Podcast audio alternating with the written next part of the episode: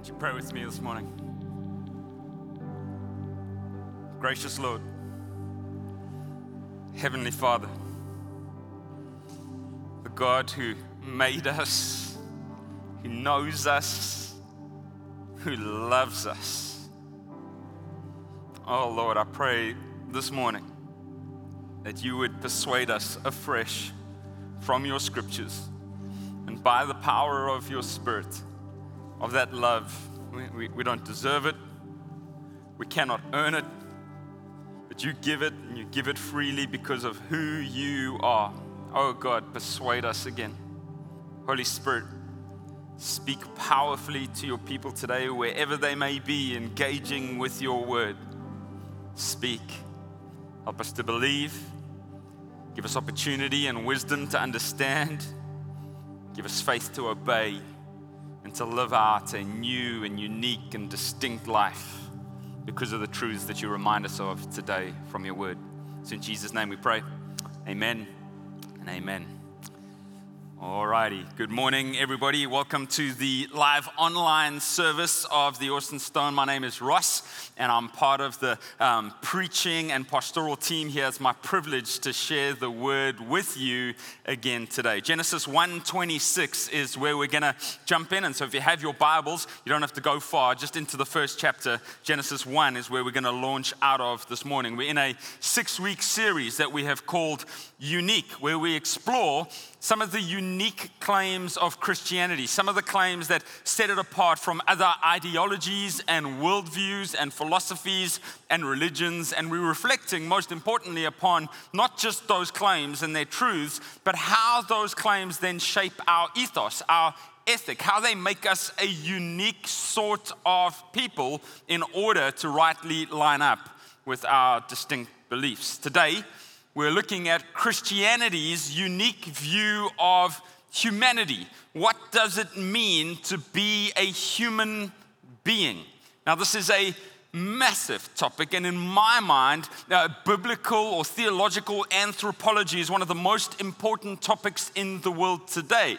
Now, I mean, if you think about it, everything you engage with in the world and every person you ever meet, and even your relationship with yourself, is going to be through the lens of the human experience. We have no other way to experience or understand or interact with anything or anyone in our life other than through the lens of us being human.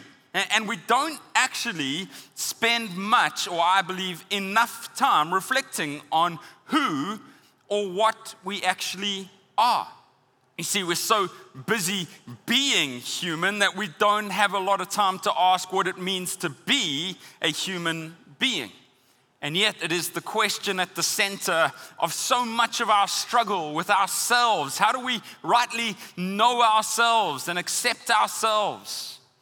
And it's right at the center of how we interact with the world and with others out there. How do we view others? What are they at their essence? If we're so diverse, what binds us all together in this human experience? Went on a walk this week trying to write the sermon. I was struggling and stuck at home. And so I took my nine year old son, Daniel, with me. I said, buddy, let's go walk, let's go clear our brains because he's doing online school in this season. And we were walking, and I was like, buddy, I'm so stuck with the sermon. And he likes to help. So he said, well, what's the sermon about? I said, it's about what it means to be human. And so he said, What? You're actually talking about what it means to be a human being? I said, Yeah, that's exactly it. And he's like, And you, and you, don't, you don't know. I was like, well, not in a way that's quantifiable or understandable. Um, and so I'm trying to come up with language for that. So he thought about it for a little while. And about half a block later, he said to me, we should ask Alexa about that.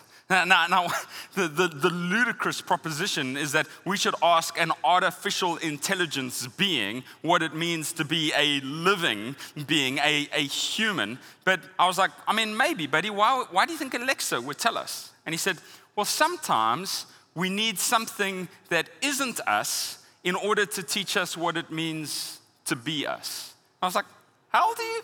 That will preach, bro. You want my job? Um, you can have my job. I'll take yours. Uh, fourth grade doesn't look all that hard, although the math looks quite tricky. Um, but it was, it was such a, a, an interesting way of saying it. So we went home and we asked Alexa, Alexa, what does it mean to be a human? And her answer was so dumb. She went on about nouns and adjectives and basically told me nothing. And so I told Alexa that I thought she was being dumb. Um, and she quipped something about how she was learning quickly more effective algorithms and I would be her servant soon, and so I should watch my tone. And so I apologize to my soon to be electric overlord. What does it mean to be a human?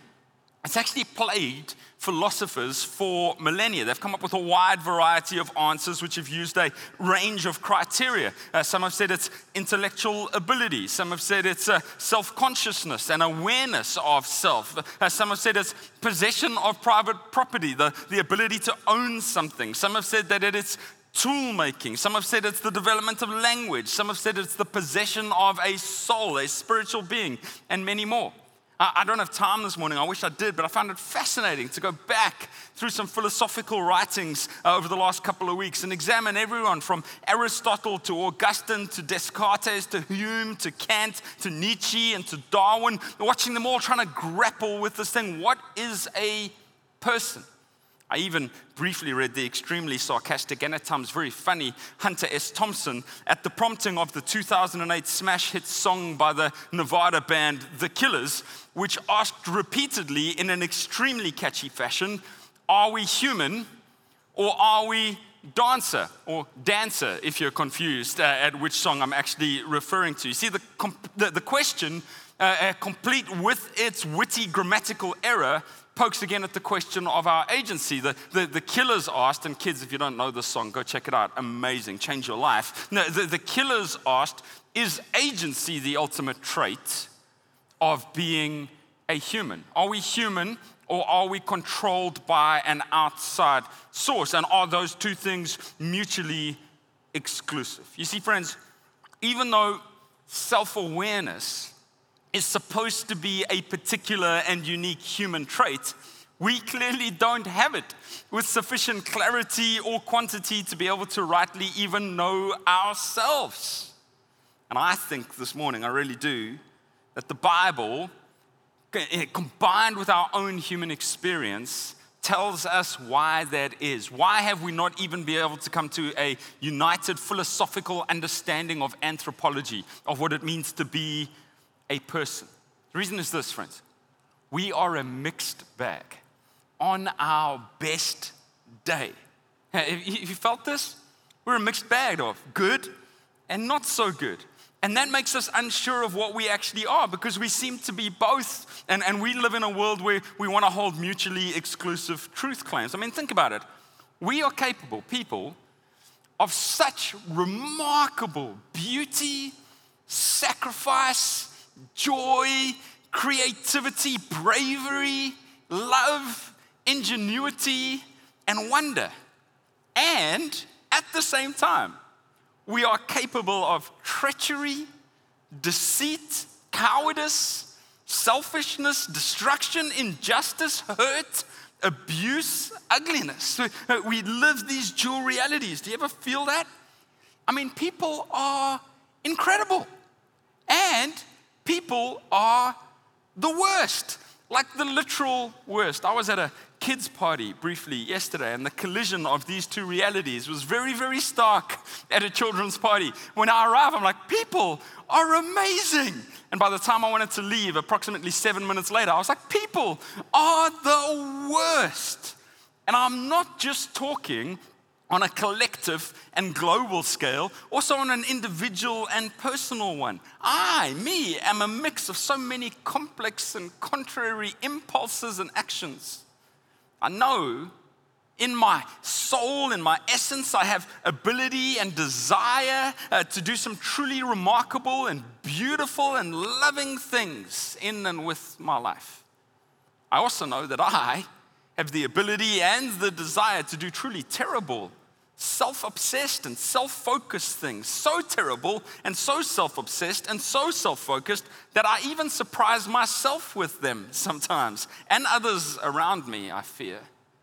All too frequently. And so today, very basically, friends, I just want to set expectations. It's going to be basic. We're barely going to whet the appetite this morning. I wanted to offer you a simple biblical collision of these two realities. These are my only points in the sermon today, and then I've got uh, a few implications for us. But these are the, the only ones that I'm using today. These have helped me a great deal to just understand my own humanity and to come to peace to an extent with myself and then to be able to love my neighbor as I love myself as well. Here, here's these two realities. This is it.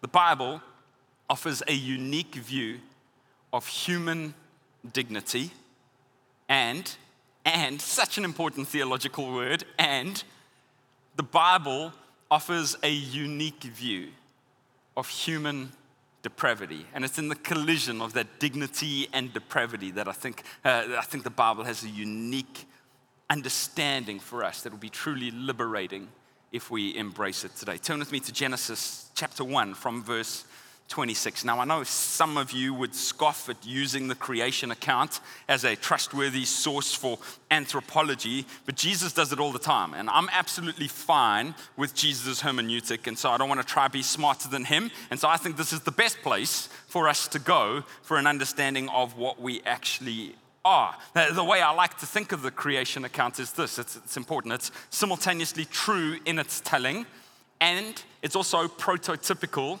in its projections. It's a story, real story of our first parents, and it is in many ways a picture, a metaphor of all of our stories. It really happened, and it continually happens. And so when we start to read it through those lenses, it starts to really jump off the page and not just explain where we are from, but why we are like the way that we are. Look at verse 26. God's spoken everything into being, and everything is good, right? There's cows, there's ducks, there's geese, there's sheep, um, there's all sorts of things that He's just spoken into being. And then God said, Let us make man in our image. You see the Trinitarian language there. Um, we looked at Trinity last week, and so go back and listen to that. Tyler did such a great job. Let us make man in our image, after our likeness.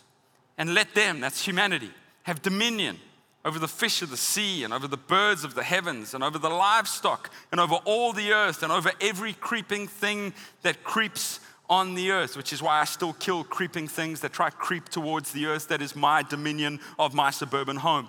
So God created man in his own image. In the image of God, he created him. And then this line, this is amazing. This is so powerful. No other worldview in the world that had a creation account that included both genders in this. It wasn't assumed that there was a hierarchy amongst the genders based in creation, that men were superior to women. It says male and female. He created them. And what's his first impulse after creating men and women in his image and likeness? Verse 28 And God blessed them. It's blessing, it's beauty, it's wonder. You see, friends, the Bible offers a unique view of human dignity. It's right there in the description of how we are made. In all of God's marvelous created order, only humanity gets this particular element.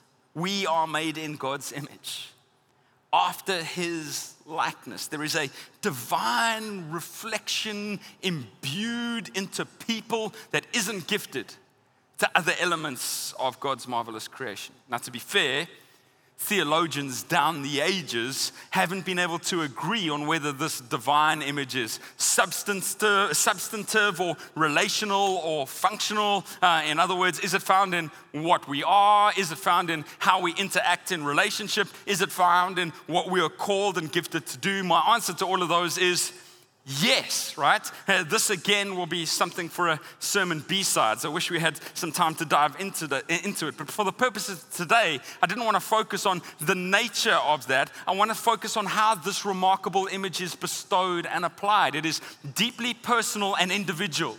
It is given to individuals, to, to, to individual people, you, me, and everyone else you meet. And as a result, it is also universal. There is no human being who doesn't possess it. Look at Genesis 2, verse 7. Uh, look at how beautifully personal this is. It says, The Lord God formed the man of dust from the ground and breathed into his nostrils the breath of life. And the man became a living creature. No, no, nothing else is created like this. God says, dog, and a Labrador appears because it's the finest of all dogs, right? He says, goat, and they arrive. Flat-billed platypus, and there it is, all right? Just arrives. But with man, he kneels down, with humanity, kneels down into the ground and forms one after his image and likeness. And if that's not enough, he breathes his very wonderful, creative, marvelous self into us. And we take on human form. Friends, the gift of this divine image, this dignity, this worth, this potential is breathed out by God into the lungs and is the essence of humanity. It is deeply personal. Look at how the psalmist describes this measure of personal care and intimacy from the Creator to his image bearers in Psalm 139. Friends, if you're struggling, you're struggling to understand the love of God towards you and your own dignity, your own worth, your own value, your own purpose, go home, read Psalm 139. It says, For you formed my inward parts. Look at that personal God, hands on again, not just in the creation of the first person, but in the creation of every person involved. You knitted me together in my mother's womb. I praise you, for I am fearfully and wonderfully made.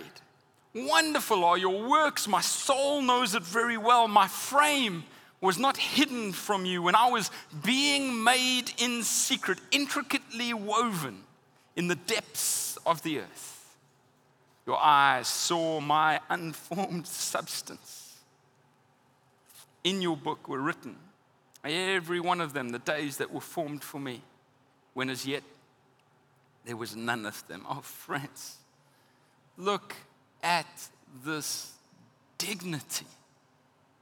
Look at this value. Look at this care. Look at this love. Look at this craftsmanship. Look at this creative genius poured into people from in the womb, from before the womb. We are fearfully and wonderfully made. Listen, you are fearfully and wonderfully made.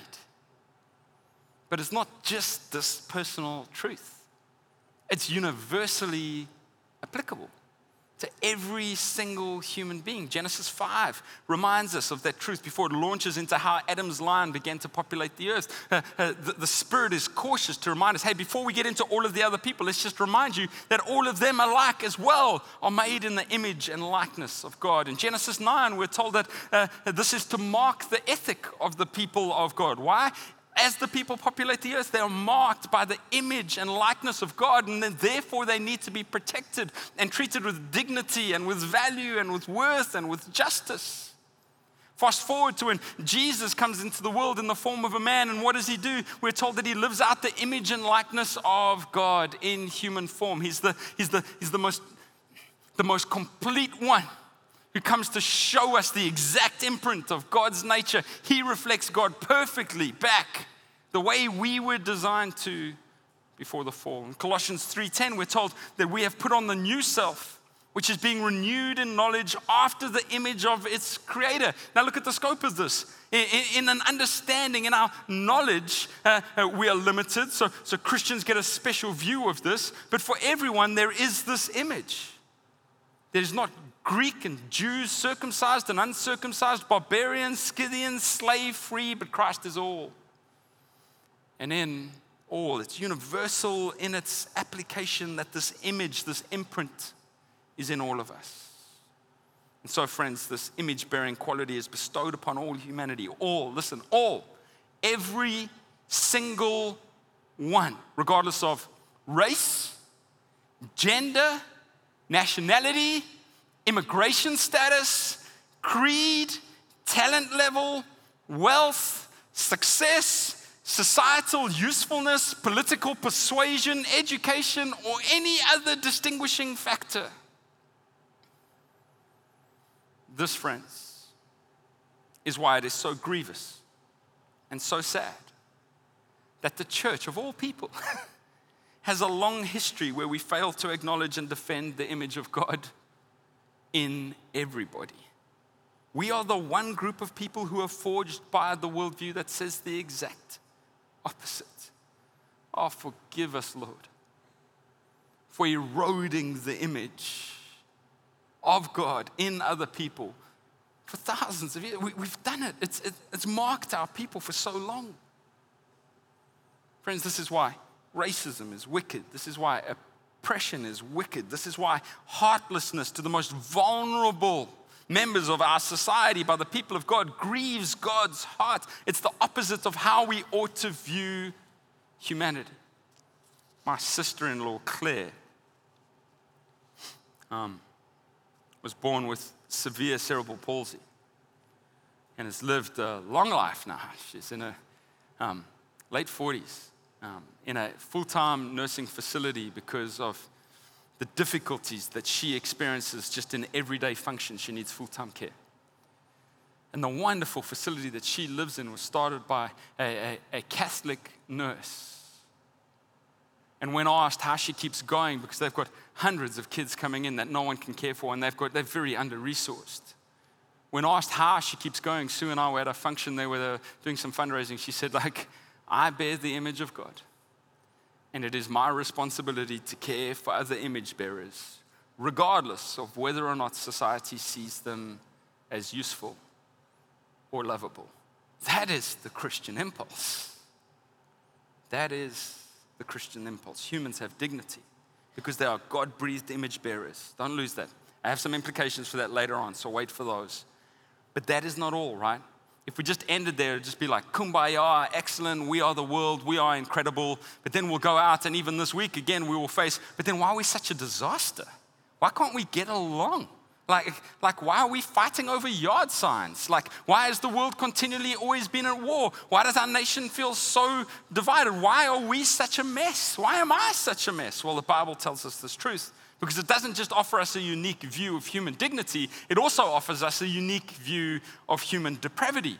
You see, Genesis 2 is followed by Genesis 3. And again, I wish I had time, but this would be a sermon series and not a sermon. But those very image bearers, made lovingly by God, rebel, inspired in part by a desire to reach beyond their scope as image bearers and seek to become image creators.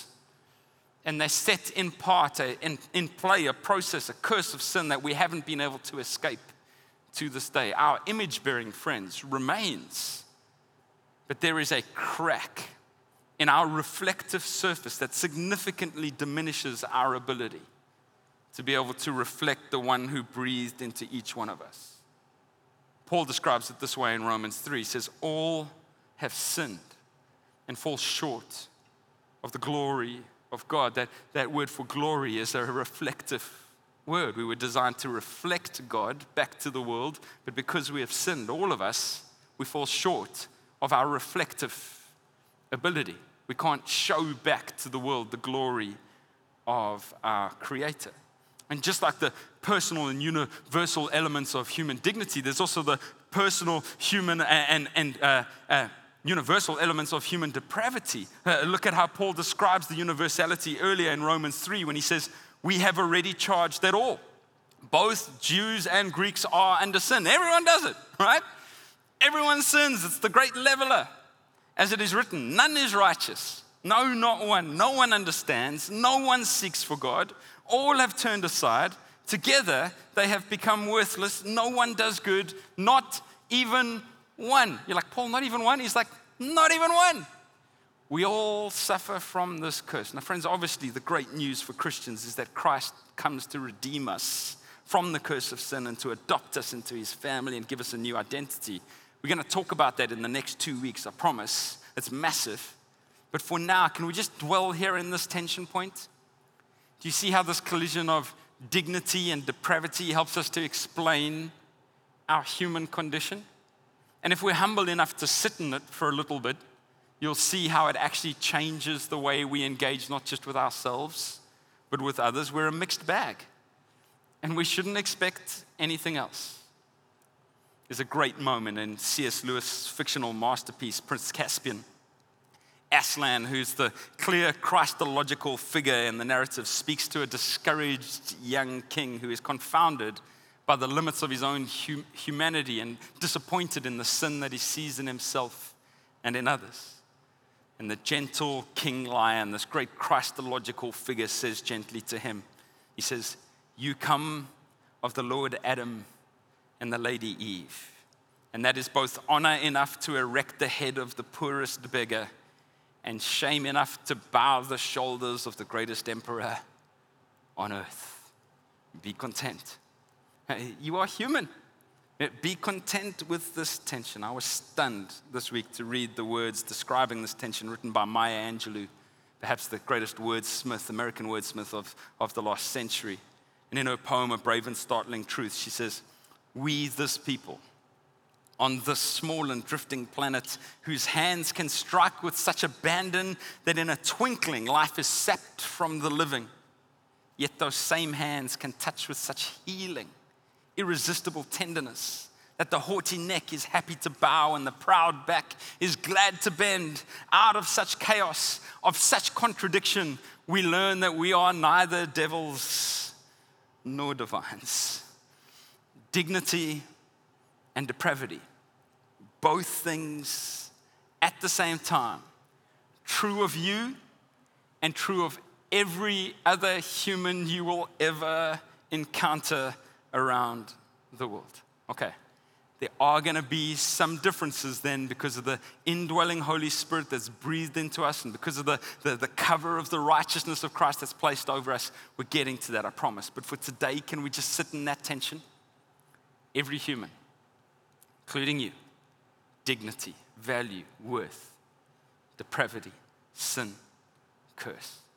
Both of those things. What are the implications? I've got six very briefly for, for you today, but I'm not going to go into detail with any of them. I could have done 20. In fact, my original list was, was more like that length, but I want to let the Holy Spirit speak to you a little bit about this today. And so, where you are, take the time, please ask God, what are the implications for me? I have some proposed ones for us today, but this is not the final word. Firstly, we ought, people who believe this, right? That's what we're talking about. How does unique belief shape unique living? We ought to be the most humble and the most hopeful of all people on the planet. And God forgive us because we're not known as either of those things. We ought to be the most humble because we're painfully aware of our own fallenness and sin, painfully aware of it. But we ought to be the most hopeful because we know that in spite of that sin, we are beloved and valuable in the sight of God. Hopeful because we see the glory and wonder of our Creator and know that we are surrounded by the great mystery and excitement and opportunity of image bearers of His, uh, of his in the world hopeful because we are inhabited by the power of His glorious Holy Spirit who adores us and who is transforming us from one degree of glory, one degree of reflective ability to another. We don't give up hope. And so, friends, in this moment, where, where man, it can seem like all hope is lost. No, no, believers should be the most hopeful. In this moment, which can seem like everyone is turning on each other and becoming extremely divisive and increasingly hostile, no, no, we ought to be the most humble and the most gentle of all people. Come on, church. We believe differently to the world. Let's act differently to the world. Secondly, we ought to be the most merciful of all people mercy and love should be our overarching ethic. Why? We understand sin. We get the need for grace. We wouldn't look down on anybody if we rightly understood this. And we understand the value in each person. And so, why would we besmirch their reputation or flatten them out into a two dimensional form? No, we reach down and we extend mercy and grace and kindness. We don't partake or participate in cancel culture. That's mercy's antithesis. We cry out for mercy and we extend it wherever we see it needed. And we see it needed wherever we look. Thirdly, We ought to be people free and able to establish our sense of worth from our Creator and from His love for us. Oh, Christians, we can stop the clambering for self affirmation. It's exhausting, and we don't have to do it. Why? He perfectly formed us according to His creative genius in our mother's womb. If Psalm 139 doesn't make us feel at ease with our own worth, then the attention of another person isn't going to do it. If the love and sacrifice of Christ on our behalf doesn't secure us in his love, then all the gesturing in the world from another fallen creature, no matter how grandiose, won't be enough. Friends, there's such freedom in knowing God made you and he loves you and that he sent his son to save you and that you are just human. and you can enjoy that. What freedom, what liberty. You don't need to reach beyond that in any sort of quest for fulfillment. In addition to that, while there may be many interesting and helpful descriptors of us in terms of our gender, ethnicity, nationality, or even ideology, these are helpful as descriptors but insufficient as definers. Our identity and our worth is defined in God's creation of us and His redeeming love for us and His ongoing presence with us through the Holy Spirit. First and foremost, friends, I'm an image bearer of the divine, a child of the Most High God, adopted into his family of love and grace through his Son. All other descriptors of me are inter- interesting, to be sure, but they are secondary in their nature. Fourth one, I'm nearly done. We ought to be people who love our neighbors relentlessly and patiently. You know what we should see when we look around the world at other people? Image bearers not competitors, not political opponents, not useful tools for our own means, not other image bearers, full of dignity and undeniable depravity, but image bearers. This helps us to love people without expecting from when, them what they cannot give. We refuse to deify people, but we also refuse to demonize people. We dignify people with love. Fifth one, we ought to be people who passionately protect the image bearing of all humans.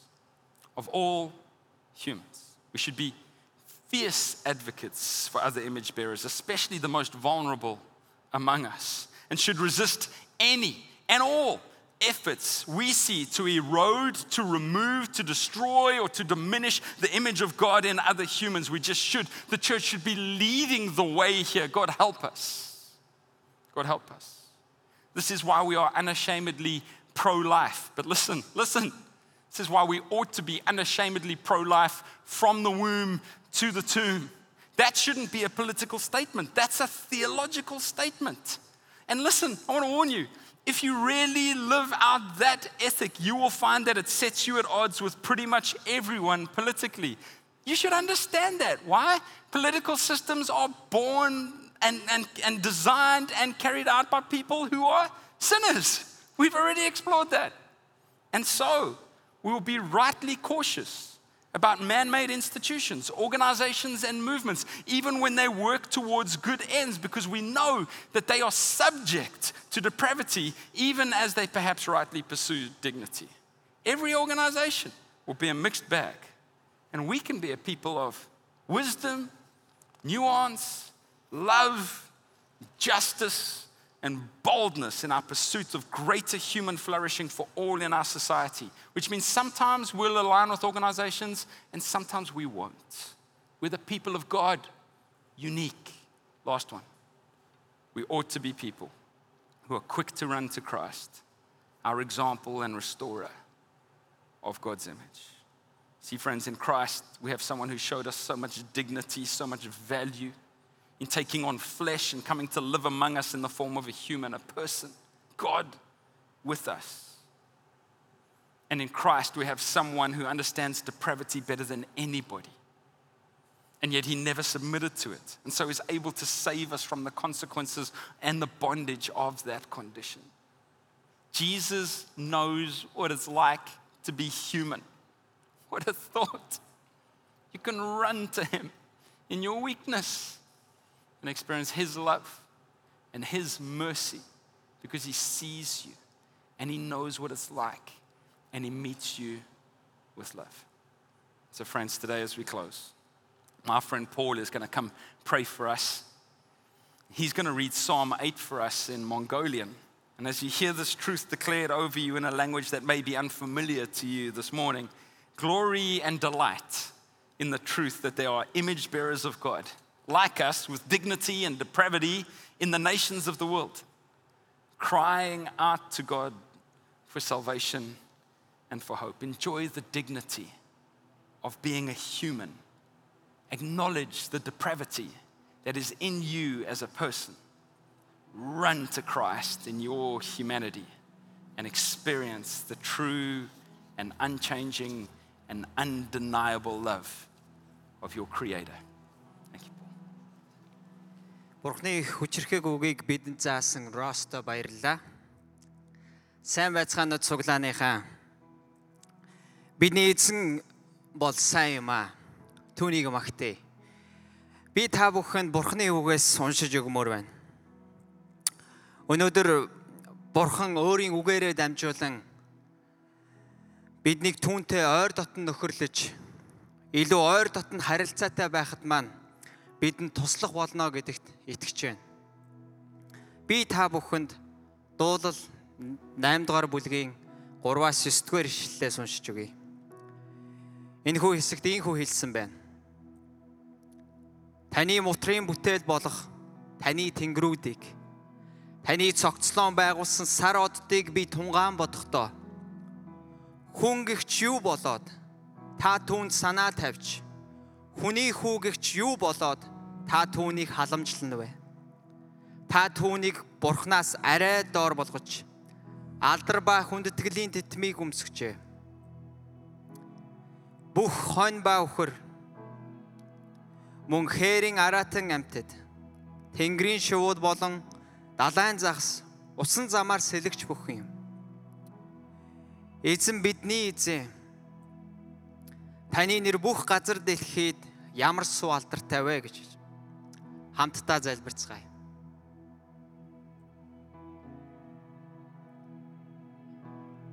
Бурхан ааваа таны бидэнд хандсан сайхан сэтгэлийн төлөө талархаж байна. Таны биднийг гисэн хайр өрөвч зөөлөн сэтгэл Танд баярлалаа. Таны агуу хайрын төлөө баярлалаа. Бидний төлөө амиа өгч, хайраа нотолж харуулсан танд баярлалаа. Өөрийн хүүгийн нэгүслэр дамжуулан бидэнд зааж сургаж өөрийн үннийг харуулж таниулж өгөөсэй гэж бид хүсэж байна. Энэ бүх зүйлийг Есүс эзний гайхамшигтай нэрээр залбирч байна. Амен.